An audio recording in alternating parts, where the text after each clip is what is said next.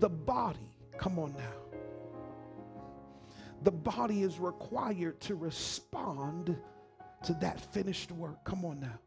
That is the posture of worship in this season, that the body of Christ responds. Come on now. For too long, we've been in a season where we've made worship so personal that we neglect the care and the maintenance of worship in the body of Christ. Come on now. Jesus, the reflection and the work of Jesus, is all about the restoring of the body, the body of believers.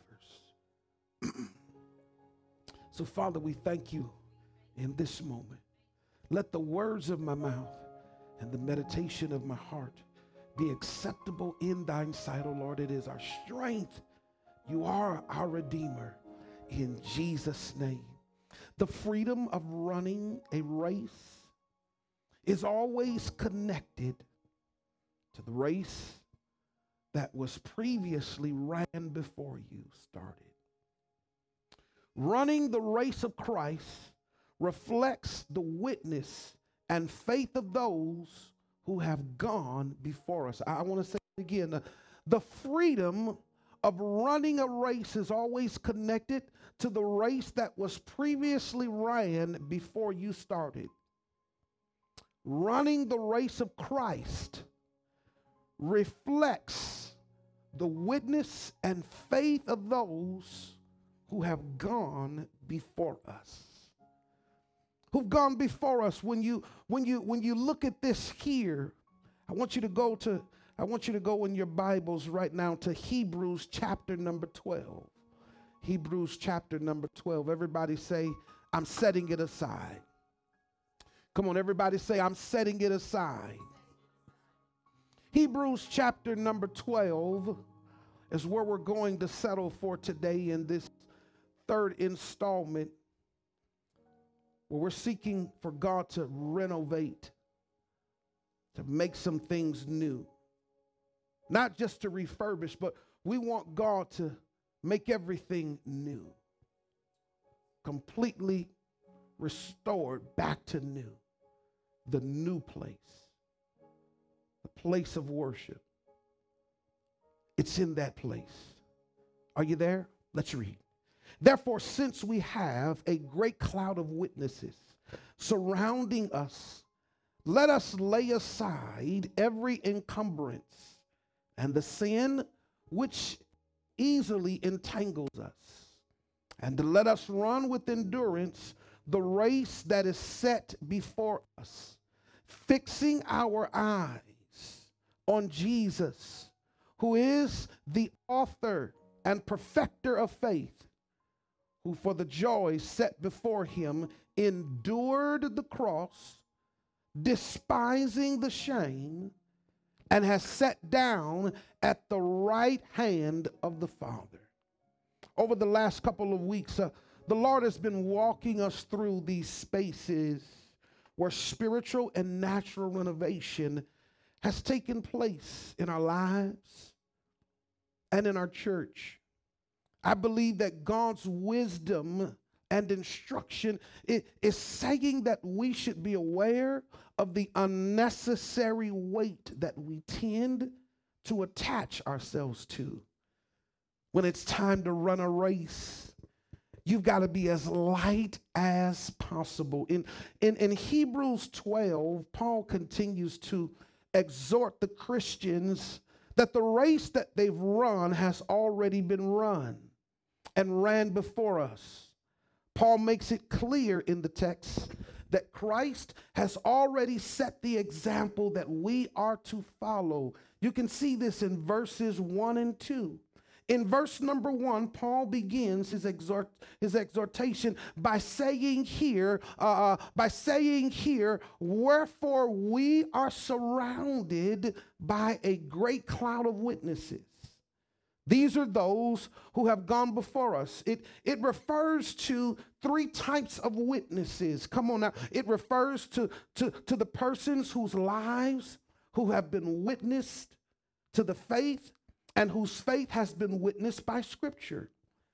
It does not really mean that these witnesses here are the spectators, but, but these are the witnesses who have gone before us and who have witnessed the faith of God through Scripture.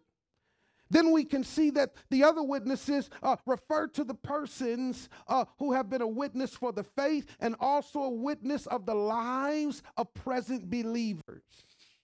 So you're surrounded by the witnesses who have gone before you. We are surrounded by those in our present day who are living out the faith and the work of Jesus Christ. And then it refers to those who seem to be the spectators, the, the witnesses who, who represent like a crowd in a stadium watching you run the race. Paul says, uh, wherefore, uh, uh, he says, wherefore you are surrounded by. Wherefore you are surrounded by. So I need you to understand that in this moment in your life that you're not alone.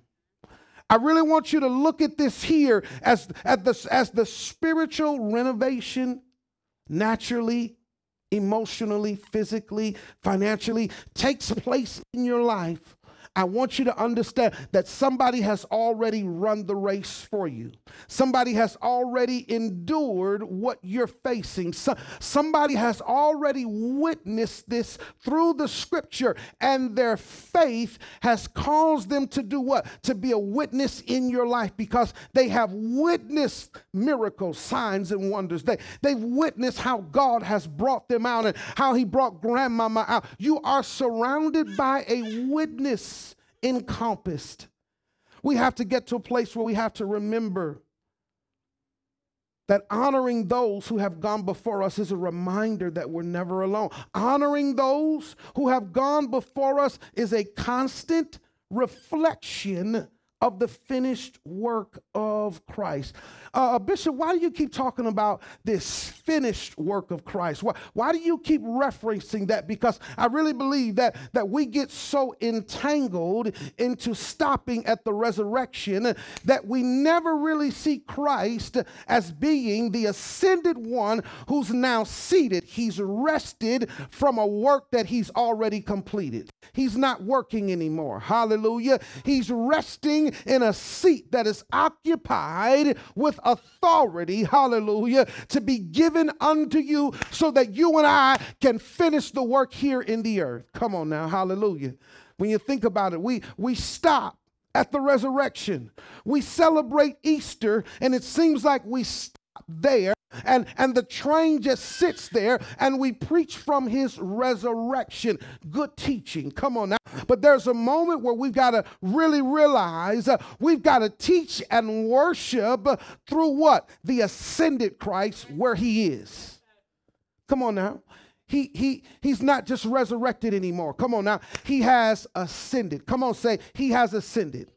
Come on, say, Christ has ascended and he's resting, resting in a seat. Come on now, that's what you're doing right now. Hallelujah. You're resting in a seat. You're occupying a seat. Hallelujah. And that seat has authority to it. Come on now. That that seat has purpose and destiny tied to it. Uh, not only does he say uh, that there is a cloud of witnesses that are surrounding us, but then number two, he says, let us lay aside the former things and the manner of your old life. Come on now. I, I want you to look to the left and right, and I want you to just look at your old life that is behind you to the right and behind you to the left. Come on, do it. Do it. Sometimes you got to look over and say, that used to be my that's my former life. That that's the manner that I used to live in. But because I'm understanding who I am in Christ, everything about me is new. because I understand who Christ is and I, understand where Christ is seated. Come on now. I, I'm connected to that grace. He said, lay aside the former things and the manner of your old life. Ephesians 4 2, 22 says uh, that in reference to your former manner of life, you lay aside the old self which is being corrupted in accordance with the lust and deceit. That's why he says, lay aside. What is he meaning when he says lay aside? He says, lay aside your former manner of the old you. Make sure that you don't ever go back and pick that cross up. Make sure you don't go back and pick that burden up. Make sure you don't go back to that monster. Hallelujah. Yeah, many of y'all know that that that before you got saved there was a dangerous monster that was operating in your life.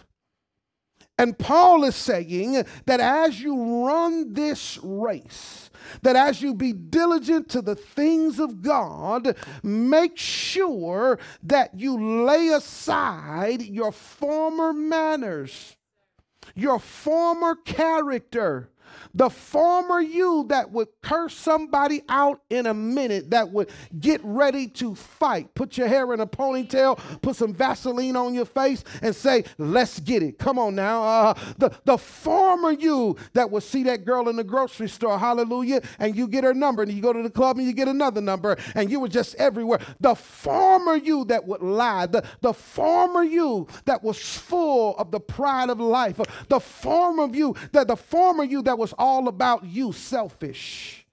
The former matter. Come on now. Uh, I like what Romans 13 and 12 says here. Uh, the night is almost gone and the day is near. Therefore, let us lay aside, come on now, the deeds of darkness and put on the armor of light. Paul is saying, lay aside that which will pull you back into your former character, that which is dead. Come on now. He says, lay that aside. Don't allow yourself, you, you're surrounded by a cloud of witnesses that has already run the race. Come on now. You're surrounded by those who have already run the race. And the example that you have before you is easy if you would just reflect it and if you would just emulate it. Come on now emulated. I, I remember when I was growing up, I would emulate the preacher. You know, I would emulate the preacher. I would sit there and watch. There was a certain time where I used to take a nap in, in church, you know, because I knew we was going to be there in church all day. And the moment that they would go up and do sweet hour prayer and they would do the altar call, I would get a quick 10 minute nap because that's how long in the Baptist church it took them to pray. And then I would set my mind to hear how the preacher would talk. And so I learned how to emulate the preacher. I, I learned how to. Have y'all ever noticed that when the preacher has one of those big pulpits, they're always picking up the towel and then they put the towel down. They're always rearranging something. Or you get one of those pastors who has on readers and then they talk and then they put the glasses on and then they take them off. They put them. I, I begin to emulate all of that stuff from the way they stood, from the way that they talked. Uh, I, I, I, I emulated that and I would go home and I would preach it. And my father would say, One day the Holy Ghost is going to hit your life life. One day God's going to come in this room and he's going to interrupt your life in such a way. And I would be like, oh, yeah, whatever, Dad. I don't know what you're talking about. And that one day happened. I, I, I kept on playing and kept on playing. And one day the Holy Ghost hit my life. The Spirit of God hit my life. Paul is saying that if you and I would just lay aside the former things that come to distract, that come to destroy, Come on now. Then this race that we're running will be much lighter.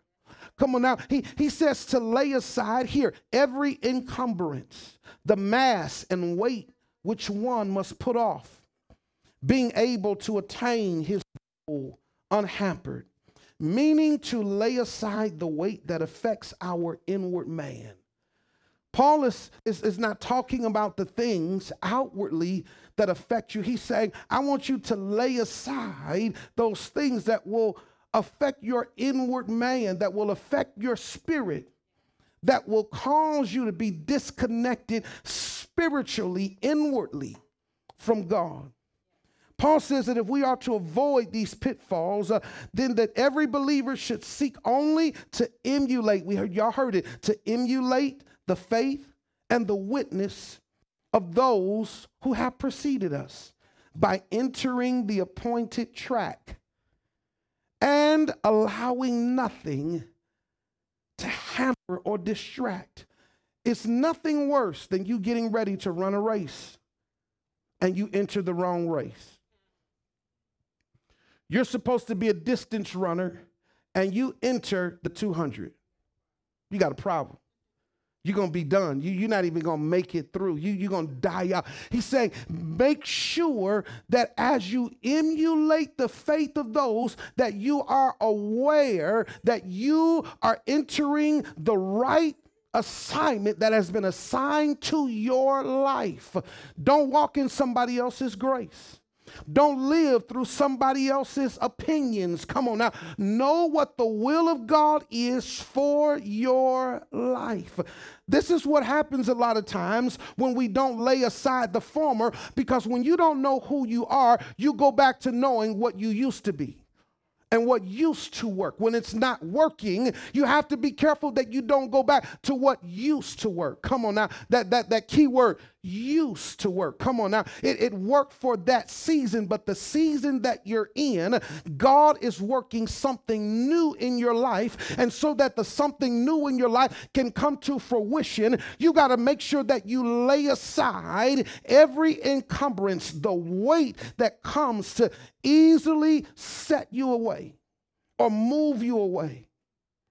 Then he says here, not only do you do you do you not become weighted down, but he says, and the sin which easily entangles us to the point that we are controlled tightly that it won't let me go. Who won't let me go? Y'all, y'all remember when you had your first love?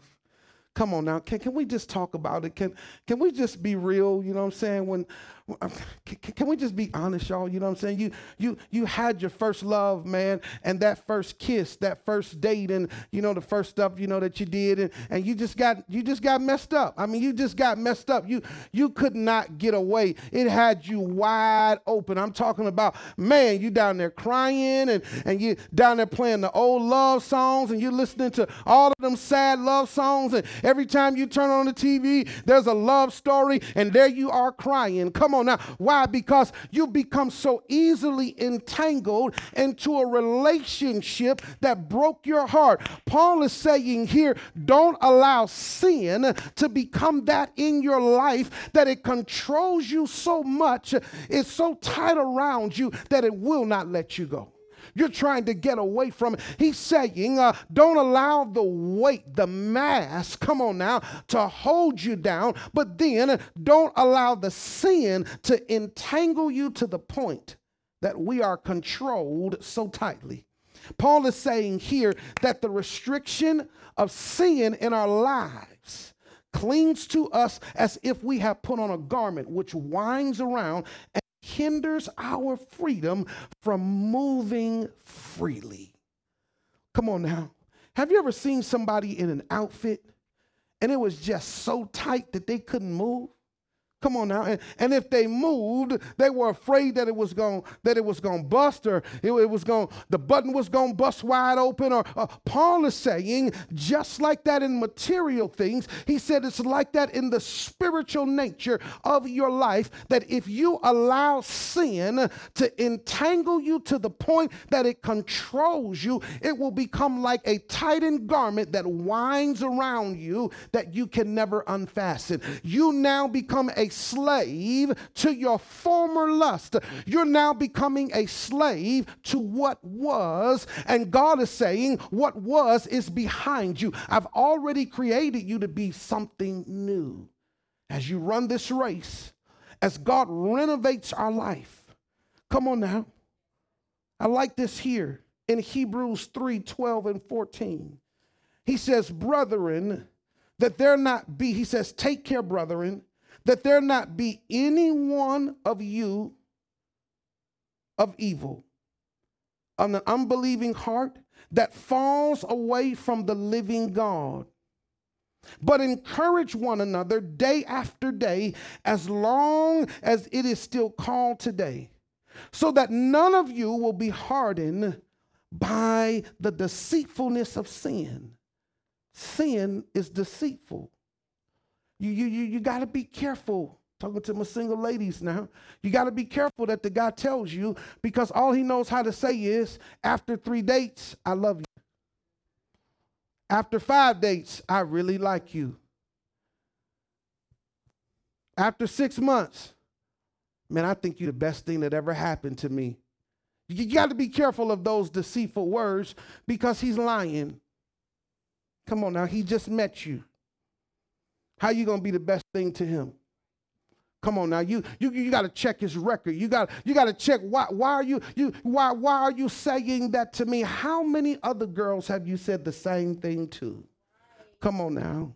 I, I ain't no dummy. Come on now. You, you got to be careful. I'm talking to men now. You got to be careful as you begin to rise and, and you begin to gain the popularity. Uh, there is that girl that's going to say, Man, I've been looking for somebody like you for a long time. And, and, and you got to be careful of the deceitful words of sin. Uh, I, I just wanted to compare that because sin comes to speak to you in your mind, it'll come and tell you to do something. Sin is conceived in your mind. That's why Romans says, uh, Be ye transformed by the renewing of your mind. Come on now. That's why Colossians says that you should set your mind on things above. When your mind is set on Christ, uh, it's difficult to walk and to go back into a sinful nature. Come on now. Uh, when things in your life that are coming to compromise your relationship in Christ, uh, it's difficult for sin for you to fall back into sin. Come on now. It's very difficult when your mind is set on pleasing the Father. Come on now. Verse number 14 says here in Romans, For we have become partakers of Christ if we hold fast the beginning of our assurance, firm unto the end. You got to look at this here. He's saying it very clear. He says, don't get don't allow the weight to hold you down. Don't allow the sin to entangle you. And then he says, "Let us run with endurance the race that is set before us." I like that Greek translation there. It says, "Through patience, let us run the race that is lying before us." For you have need of endurance so that when you have done the will of God, you may receive what was promised. Hmm, hmm. Paul is saying here that we should be steadfast with perseverance, determination in running the race of what? Of hope that God has strategically laid out for us. As God begins to do the work, Christ begins to, to, to work on us. He begins to renovate those spaces in our life where we have become entangled, where we are carrying around the weight. Those are the spaces that he wants to renovate. Uh, he, he wants to renovate that place where you're able to run freely without the hindrance of weight pulling you back. When you look at a track star, that's why they don't wear a lot of clothing. Because the less clothing that they wear, it gives them to do what? To, to attack the resistance of the wind, to, to cut through the wind. You don't see them outside with tube socks all the way up to their legs. Oh, that, that's, that's, that's going to be too much. A swimmer's the same way. You don't see them swimming with three shirts on and some jeans. They won't make it. It's too heavy in the pool. The moment you jump in, you're just going to simply do this go right to the bottom of the ground. This is what Paul is saying. We've got to train ourselves so that in the times that we're in the middle of a race, we won't fall victim to the weight. We won't fall victim to what we become entangled to. We won't fall victim to, to, to not understanding that I didn't practice, I didn't discipline myself to run this race the right way. So, in the moment that I'm supposed to take off, I'm already tired because there are things on the inside of me that are holding me down. And then lastly, here, he says, fixing our eyes on Jesus by looking or to keep thinking about or without having one's attention distractions.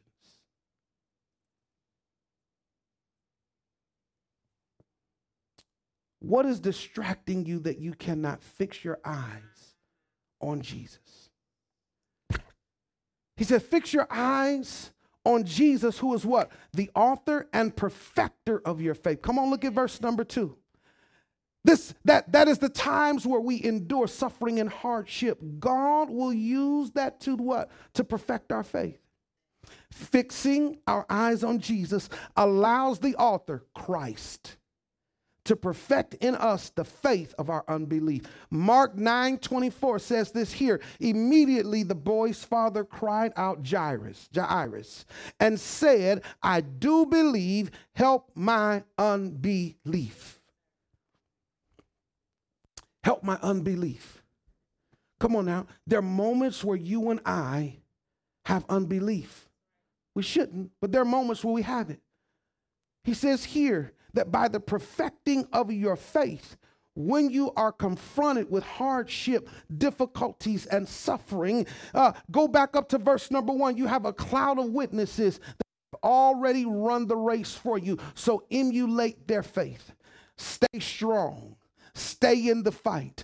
Don't give up. Keep your head up. And then he says here, who for the joy set before him endured the cross, meaning that Christ endured and finished the work because of what the cross meant. The cross was the fulfillment of his Father's will. Him doing signs, wonders, and miracles was a part of his assignment.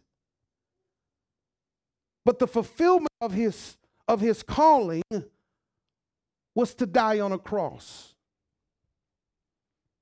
It was to endure hardship. He doesn't stop there, but he says here, he says, despising the shame, and he has sat down at the right hand of the throne of God. Although Jesus never committed any of the sins he died for, he disregarded. He didn't give in to the fear of death. He had no care for anything else except for fulfilling the will of his Father. Come on now.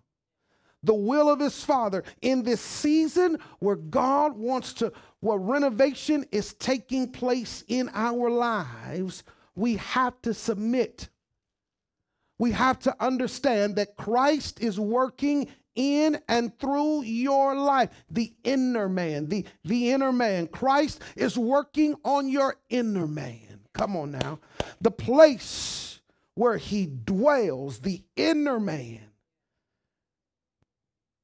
And this takes us back, all the way back to week one. where we have to understand that he resides in ascended position. Therefore, if you have been raised with Christ, keep seeking the things above where Christ is. He's seated at the right hand of God. Come on, I want you to lift your hands here. Renovation is taking place in your life.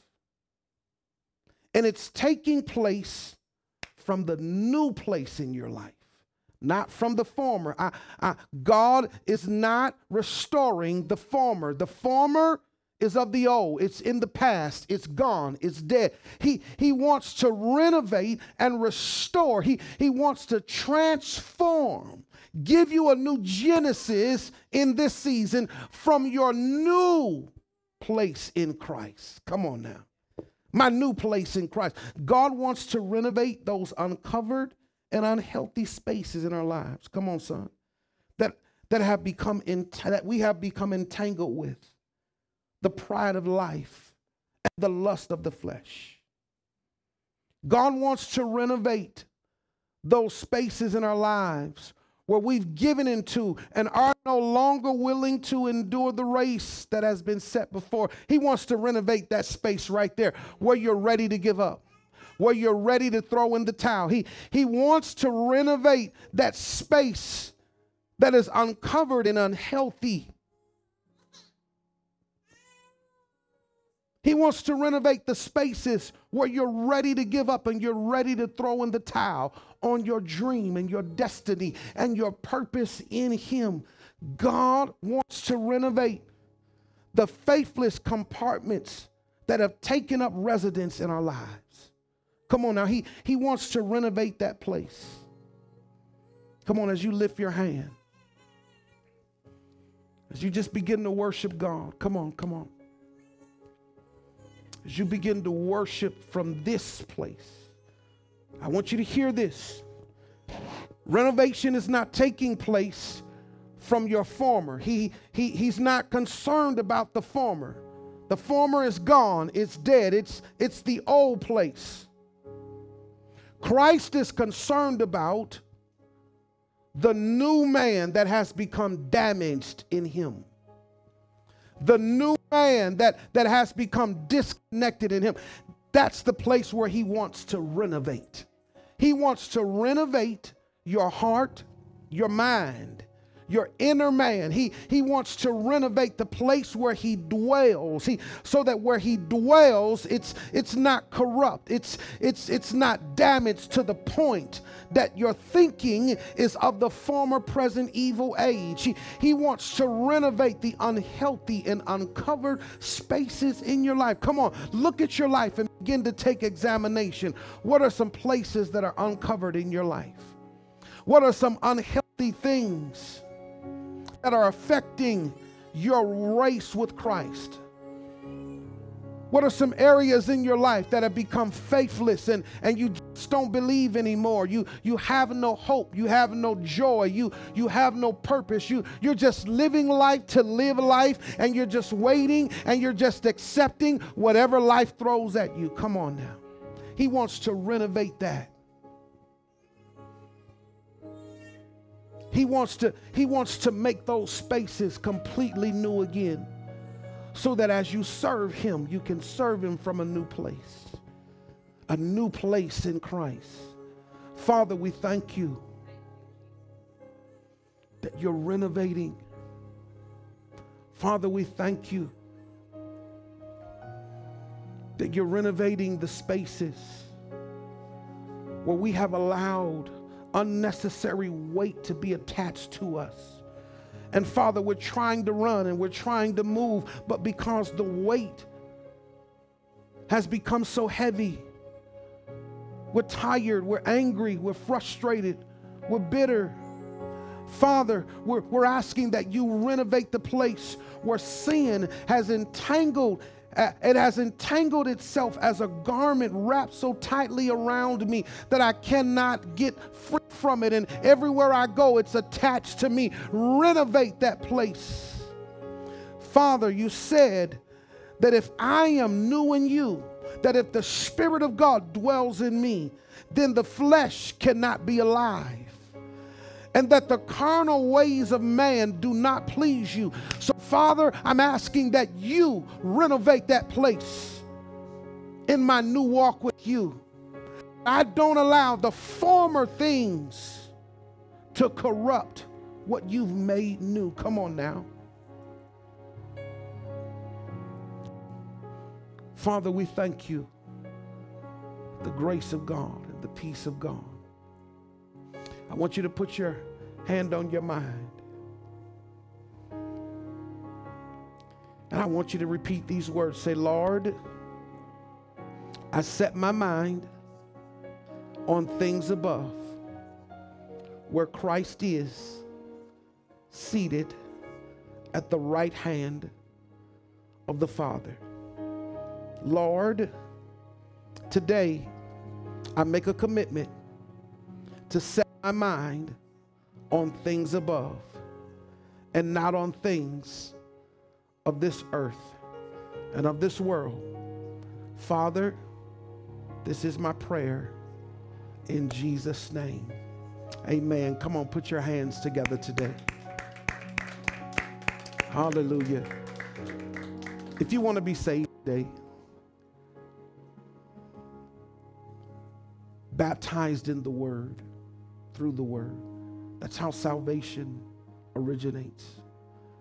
You've heard the word of God today. I want to I want to kind of reform that. You've heard the word of God today. And the word of God has settled in your heart in such a way that it's leading you to give your life to Christ today. If that's you, I want you to raise your hand. Number two, the word of God that was spoken today, the word of God that was released in this house today, if this word has brought you to a place where you want to reconnect and recommit your life back to Christ, I want you to raise your hand. If you're here today, and the washing of the word, the ministering of the gospel, the preaching, the sit man, how can they hear unless they've been sent to preach the word? You want to hear and you want to be a part. You want the Lord to do a work in your life, then raise your hand. If you just simply want prayer today and you want me to just stand in agreement with you on today, I want you to just raise your hand, whatever it might be, whatever you might be going through, whatever you might be experiencing in life. We're here to pray with you. We're here to believe God for you. And so, Father, we thank you now. And we bless you. And we thank you as we encourage you today, I encourage each and every one of you to take time, go back through these teachings, and let them minister to you. I want to encourage you that you're not living through your former life. You're living out of the new man that God and Christ has given you when you accepted Christ into your life. The filling and the indwelling of the Holy Ghost, power of God. Live from that place. Remain focused in this season. And so, Father God, we ask you and we thank you that the grace of God, the power of God, and the peace of God rest with you now in Jesus' name. If you haven't had a chance to, to give your tithe and your offering, your love seed, I want you to do that on today. We love you, we appreciate you.